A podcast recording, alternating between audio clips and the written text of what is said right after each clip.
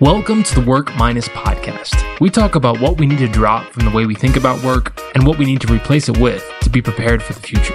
Go to workminus.com to see a transcript of this episode, more podcasts, articles, and a newsletter that connects you to the best ideas about work. All right, enjoy the show. Well, welcome back to Work Minus. Today, our guest is Natalie Siston. She's the director of coaching at Nationwide Financial, and she's also the founder of Small Town Leadership. And this episode is called Work Minus Quitting. Hi, Natalie. How are you? I'm doing great. Thanks for having me on, Neil. Very excited to have you on. Uh, you have a, an interesting title, interesting story. Why don't you start off just telling us a little bit more about yourself and how you got here? Absolutely. I wear two very distinct yet integrated hats in my life right now. I serve as the Director of Sales Coaching and Development at Nationwide Financial, where it's my responsibility to lead a team of professional coaches who are helping all of our leaders become coaches. It's a very unique, we can't find many people in the industry doing this. It's a very, very rewarding position. And I came to it because three years ago, I started my own company called Small Town Leadership. It connects me to the town I was born and raised in, Republic, Ohio, population 16, uh, population 600, sorry. it's grown since yeah, then. Yeah, no, it would be, it would, 16 would be way too small, but 600. And as I was setting up Small Town Leadership, it was a way for me to tell stories about growing up in Republic and how that translated to the type of leader I've become today. And as I was growing that, I began having conversations with people inside my company about what I was doing.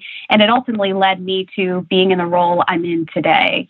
So I think it's a good, it's a, it's a good lesson for all of us that the journey we're on might seem disconnected at times, but it pulls you back together when, when the right opportunities present themselves. So I'm very much an intrapreneur uh, within my company, but also very much an entre- entrepreneur as I'm growing small town leadership. Yeah, and let's talk about this for a while because I think a lot of people would find themselves in a similar position where maybe they have a little bit of a, a hobby or a passion, or they have an idea for some company they want to start, but they're not sure how to do it. They don't know should they go full in. Your your model is interesting in that you have it, you started it. Were you still working at Nationwide while you started that?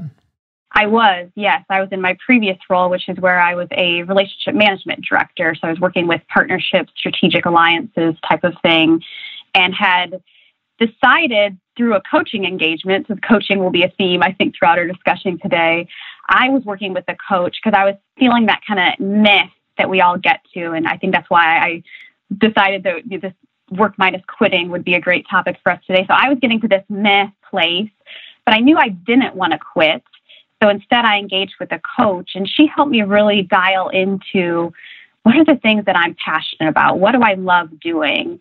And those things are speaking and writing. Those are things I've done since I was a little kid in the 4 H club growing up in Republic.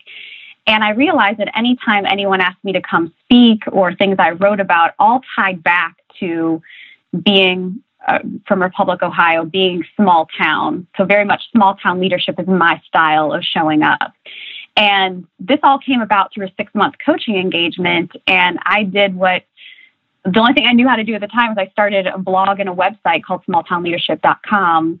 And that slowly morphed over three years into a place where I am doing more keynote speaking. I am uh, running a coaching practice through the Small Town Leadership platform as well.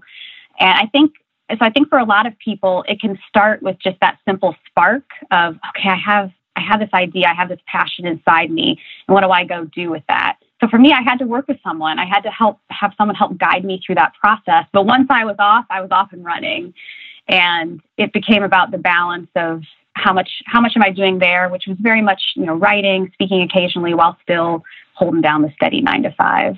So talk to us about how that happened with Nationwide in terms of did they kind of realize well they're asking you, you know, what are you doing? And they realize that you had this other thing going on. They're like, wow, we could really use that. Uh, what was that process like of becoming the director of coaching? It was actually through a conversation with my now boss and basically telling him everything I was doing with small town leadership. It was there was no ulterior motive in that conversation. It was simply a networking meeting. And when I explained how I was building a coaching practice and it was getting my had just finished my coaching certification it came up in conversation that that was the type of position that was going to be open soon. So, quite literally, I feel like I was in the right place, right time with the right person, and it came to fruition because at the time I was having facing the hard decision of quitting myself. I was thinking that in order to do all these things I love doing, that I would need to, I would need to quit and I would need to go pursue this full time when for the last year that has not been my reality. I've gotten to double down on the things I love doing internally, which has allowed me to flourish with my own business as well. Wow. Okay. So let's talk about quitting you're in a position where, you know, hopefully you've realized a lot of the dreams you had, you pushed through a lot of the hard points, but talk to us more about that, how you get there and the, those common things we face when we're thinking about quitting. Absolutely. I think first, Neil, it's important to distinguish to the two types of quitting. So there's the quitting that I think in this you know, drama land of mine. So I must be watching a lot of kitchen reality TV, but I picture the quitting where you throw, you take off your apron, you throw it on the floor, you slam the door, and you say, I quit. Right. So in the corporate world, that'd probably look more like submitting your two weeks notice, handing in your ID badge and your laptop and going on to your next thing, which happens, you know, for lots of reasons. You're just done growing. You found your next great opportunity. Maybe you weren't feeling supported or challenged. But then there's this other type of quitting, and I think it's actually the more dangerous type of quitting that we face in, in corporate America, and that is when you've quit, but you've not yet left. Yeah. So you're sort of sitting stagnant in a seat, you're not pushing anything forward, you're not taking any risks, you're not raising your hand for any other opportunities. You're quite literally taking up space in in a position. No, that, that's a that's a really great distinction because when we think of quitting, we mostly think of that first type you have, but I think a lot of people are in that second type where they've quit mentally, they've quit emotionally, maybe they've quit relationally, but they're still there, they're still getting paid, and the company is is kind of wondering what's going on, the managers are wondering what's going on. What are some telltale signs that somebody's in that stage? I think there are a couple key things that we can pick up on when someone's in that that space. You know, one is they they're disengaged and i know you probably talk about engagement a lot on this podcast so from disengaged i mean quite literally they aren't interested in joining the team when they decide to go to a social hour or even go out to lunch during work hours or they've they're completely withdrawn in team settings they keep their head down they keep their earplugs in um, they even might be avoiding eye contact or just completely withdrawn. So that's probably the extreme case, right? Where you're you can probably sense like oh something's going on here. Um, but I think in other cases it's where they um, are are doing more of the complaining or venting and not choosing to do anything with that. So it's really bringing forward all the problems, but then not recommending any of the solutions. I think that I think quitting before leaving shows up in lots of different ways. And one someone categorized it like this at an event I was at, and I, I love this. So I think this might be a good visual for your listeners. Is you've got two types of people who you know tend to be in organizations. You've got campers and you've got climbers. So the climbers are you know the ones who definitely they want to move forward. They want to get to the next thing. Then you have the camper, the person who's just interested in hanging out. And guess what? We need campers in our organizations. We need those rock solid people who are showing up and putting in good work and doing their thing day after day. But it's when the camping turns to complacency, when we've got to have our sensors on as managers and say, okay, how do I ensure that this person hasn't quit? How do I get them back in their campsite if that's where they need to be? Natalie, is there a good type of quitting? Because I mean, we always do too much. I feel like there's always a lot of things that are out there. So, how would you define the, the positive side to to quitting? Saying, you know, I, I'm going to stop doing this because I need to stop doing it to focus on something else. I, absolutely. I think there, there are points in time when quitting is absolutely what you need to do, whether it's because you got that new great opportunity or because you realize there's something that's impeding your own health, your own growth, your own development that type of quitting is really important. I think what needs to happen though first is people need to take a step back and ask themselves, why am I quitting? Um, and in, in this case, I am talking about the literal, I'm putting in my two weeks notice quitting. Uh, you know, I work with a lot of coaching clients in my coaching practice who come to me because they, they've had it. They're ready to leave. They're ready for a new job and they come to me because they want help doing that. Because in a lot of regards, I do network coaching, networking coaching. And um, and in almost all cases in working with these clients, we've reached the end of the engagement and then then some, you know, some cases one or two years later, and they're still there. And they're a lot happier because what happens in a type of engagement like that, and I think it's very similar to the experience I went through when I hired my own coach, is you start to separate your work self from your real self and your yourself and you realize okay work doesn't define me. And because we all know that when when people are suffering at work they aren't that fun to be around whether you're their partner their friend their child. It's tough to be around someone who's really really miserable at work. And when i work with someone in that regard we we do things to build in daily practices so they can understand that their life is more than their work. And some of these are probably things that we're all familiar with. It might be a daily meditation, it might be journaling, might be getting some exercise, any number of things for them to be able to focus on themselves. In many cases, it's a gratitude practice.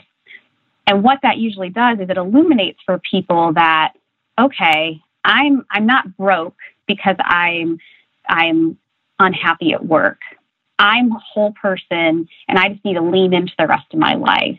And so when you allow people to lean into the rest of their life, then all of a sudden they start to show up a little better at work and they start to get a little more creative at work and they start to get a little more engaged at work and then they start to realize like, oh, this isn't a terrible place.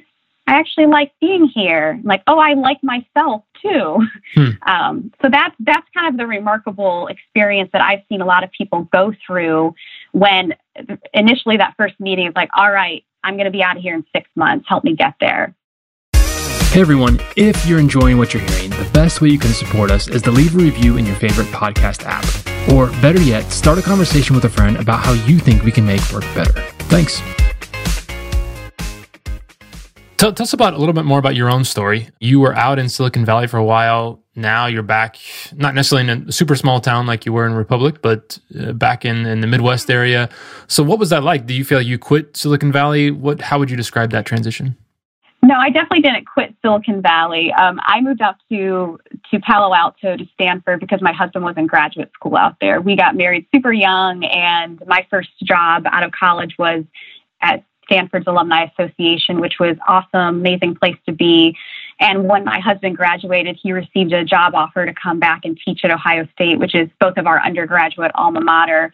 And for us, it was the ultimate homecoming. It's pretty rare for someone to go back and teach at their alma mater at that kind of level. So we've been back home now for 13 years and we definitely didn't quit Silicon Valley. It was an amazing, amazing time in our life. Um, but I think, you know, I, I have had those moments, Neil, where I've wanted to quit in in my career, even some things in my life. And I've recently like quit stuff in my personal life, you know, from a board perspective, community perspective, because I realized I needed some space, I needed some time. So I think in your earlier question, you said, you know, when is quitting good? I think I think in that regard, looking at the things you've taken on in your life and realizing like I'm quitting the bake sale, I'm quitting the the next fundraiser um, type of thing, that's okay if you need the space in your life to do it. Yeah. Talk to us about the difference between making these strategic choices on how to re-engage and that, that feeling that we get, or at least we, we tend to look down on, of somebody who's always just chasing after the next thing. Feels like the next flashy thing they want to move on to, quit what they're doing, and, and go to something new. What's the difference between what you're talking about and what that is? Yeah, and I think that's when also we just have to realize that people are wired differently. We're going to run across people in our careers all the time who are going to be chasing after the next thing. And we're looking at the life through the lens that we see. And so we see that person going, oh my gosh, really another thing? When maybe in our own life, it's because we're a little scared maybe we want to be a little more like that person, a little more risk taking, a little more out there to say, look at me, pick me for this next thing. So I think it's really important to understand where our mindset is when we're making that kind of judgment or, or knowing about leaping to the next thing. Um, I think it's when we are just the word stagnant keeps coming up in my mind right now. It's when we get to that place where we're feeling the stagnation and we're looking at people making that leap, taking that jump that's when we really have to step into it and say, okay, what can I learn from that person? And if we've, you know, I think I've learned the most in my life by actually leaning into conversations with people who I see them doing something and I want to understand what that's like. Mm-hmm. You know, what what is their life like? What's their mindset like? So I'll go have that conversation. And when, you know, I think we all find out through those conversations that we're all more alike than we are different, and we can learn a lot from that. So I think if there are people that you see doing things in the, their career that you're either you know, scratching your head at or going, hmm, what if I was a little more like that? Reach out to them. They probably are more than happy to talk to you about what their experience has been like, and maybe it'll give you a few ideas on what, what you can do to prevent yourself from quitting or maybe to quit if that's something that you're ready to do. Right. I keep coming back to this camper and climber analogy you made. I think it's, it's really nice because, like you said, there's a good side to both. You need campers and you need climbers. And there's a bad side to both. You know, climbers can be going off climbing the next new thing and leave everyone else behind or, or find something else they want to do and just keep switching from thing to thing. And then, of course, campers can get complacent and stagnant and not want to move and hold everyone else back. So, what are your thoughts on on those advantages and disadvantages of both groups? I think it depends how, from a management perspective, you're approaching that. So, from a management perspective, you're going to approach that as knowing that I've got different types of people on my team and I'm going to therefore treat them differently, I think that's that's very positive and that's when the camping and the climbing works really well because guess what? People on your team know which which side they fall into. They might not have called it that they might think of it differently but it's approaching them one to one saying I, I see that you're someone who wants to get to the next thing. Let's figure out how that makes sense in our current team structure. So that would be the conversation i'd have with a climber. For the camper the conversation i would have is you know are you fully satisfied? Do you feel like you're giving everything you've got to give. Because maybe that person just hasn't been asked. Maybe they have not been asked what they can contribute beyond what they're currently doing. Um, so I think that it's all around how the, the management frames that. Now, if you approach everyone exactly the same, that's when you're going to run into resentment. That's when you're going to run into people at the team looking at each other funny or saying, man, why does why is this person getting the new project? They have no interest in it. I'm the one who wants the new project. So it's all about that individualized one to one connection that we have in the workplace that really matters. So we're creating the environment that's needed for each of our associates based on their unique position, their desires, their motivations. Do you feel like it's corporately acceptable, socially acceptable for people to admit that they want to be a camper? That they say, I'm not quitting. I like where I am. I don't want to move from here necessarily. I just want to hold down the fort. Uh, I feel like there's almost this lot of social pressure that if you have that attitude that you're you're not growth minded, you're not positive, you're not moving up. What do you think about that? I think we actually need the campers, and I think if the the problem we're probably facing is no one's having that outward dialogue. They're making assumptions about what is acceptable, what's not acceptable. But if we can actually have the conversation with the person who's been super happy in the same job for eight years. They're doing a great job. Their performance is good. Um, and just being articulate with them to say, are, are you in a place where you want to be? And if they're like, yeah, I really just dig what I do every single day, then man, we're probably pretty lucky. Because as a manager, it's also really hard if every single person on your team wants to keep climbing the ladder right. because we all kind of know that those positions get fewer and fewer or it just becomes harder to satisfy those those desires for associates after a while. Well, tell us a little bit more about uh, what you're doing at Nationwide in terms of building out the coaching practice there, and a little bit about how coaching works at that corporate level. Yeah, absolutely. Thanks for asking that question. So, we have been actively building a coaching program for 12 years now, and I give credit to my predecessor and the team because I've only been in this place for a year. But we've built an internal program where we're crediting people to become certified coaches. So we've built the curriculum. We we work, work with them through a training process.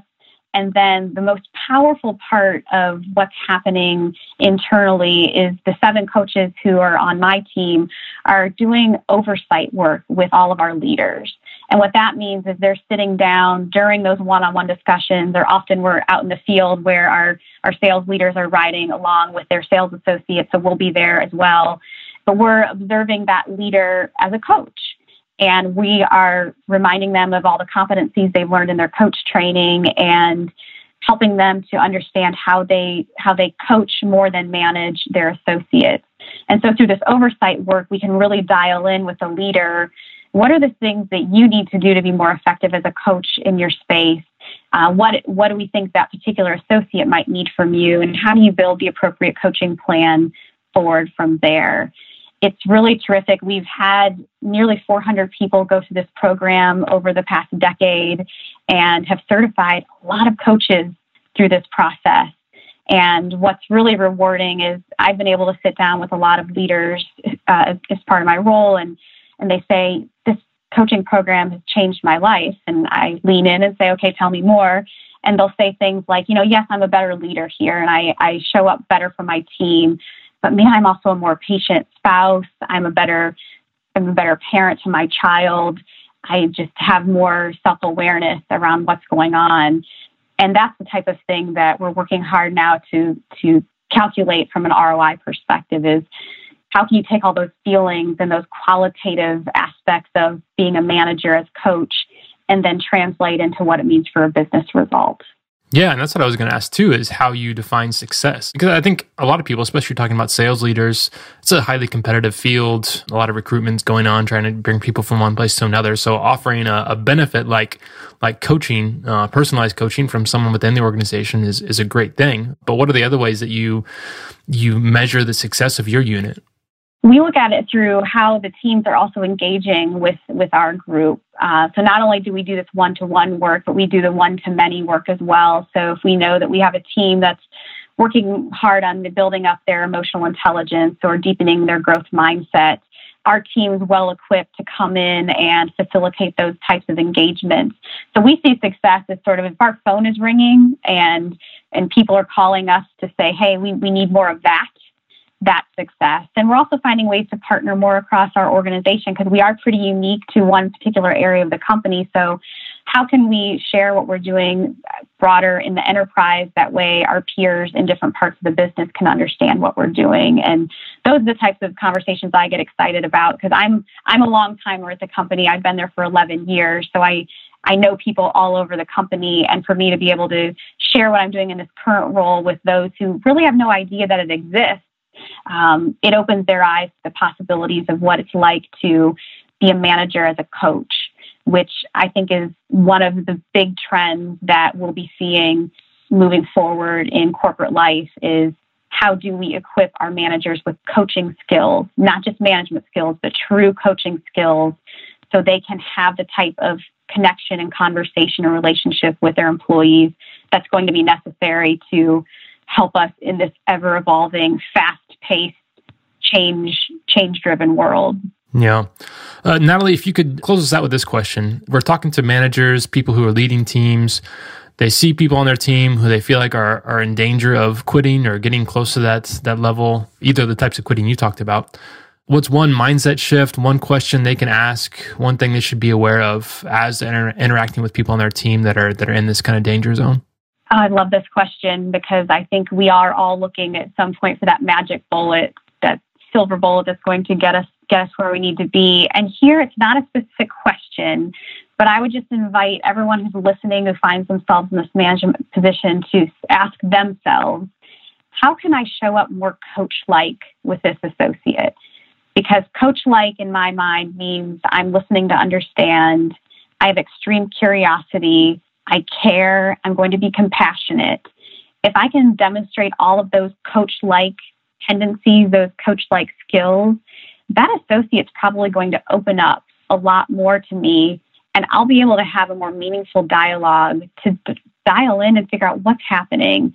And from there, once again, from a coach skill perspective, you've got to trust your intuition, follow your gut and how that conversation goes. So ask ask yourself how how can I show up more coach like so I can get to a place where I can have the honest conversation and get that employee where they need to be. Great. I love it. Natalie, tell us where we can go to learn more about your work. Absolutely. I would invite anyone to find me on all the socials, uh, primarily LinkedIn and Facebook and Instagram. I'm Natalie Siston and Small Town Leadership on all of those places. I'm highly involved or highly involved and active on LinkedIn, so I invite anyone who wants to continue the conversation to connect with me there. Fantastic. Natalie, thanks so much for being on the show, sharing what you're doing, and we're excited to, to hear more from you. Wonderful. I appreciate being on. It was a lot of fun. Thanks.